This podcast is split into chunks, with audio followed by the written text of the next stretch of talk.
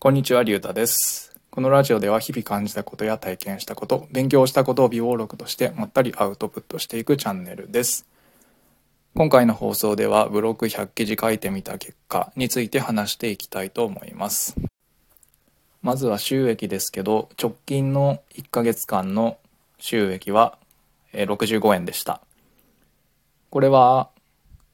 Amazon のアフィリエイトリンクから売り上げが発生して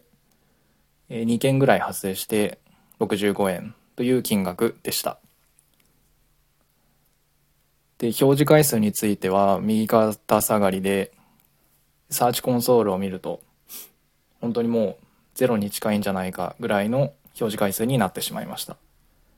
えーこの原因としては、100記事を書くっていう数だけを目標にしていたので、質の方にはあんまりフォーカスしていいなくって、で質が悪かったので Google から、えー表示する価値がない記事という判断をされて、まあ、表示回数が下がってしまったんじゃないかなと思います。で月間の PV 数については500弱ぐらいですね。ただこれについては自分が見ている回数も含まれてしまっているので、まあ、正確な数字ではないかなというところです。で今後100記事を書き終えて今後どうしていくかなんですけどまずは習慣化のために100記事を書くっていう目標でやってきたんですけれども今後はちゃんと集客できるように、えーちゃんと表示されるような記事にしていくために質を上げていくようにしていきたいなと思います。合わせて内部リンクとかもあんまりこう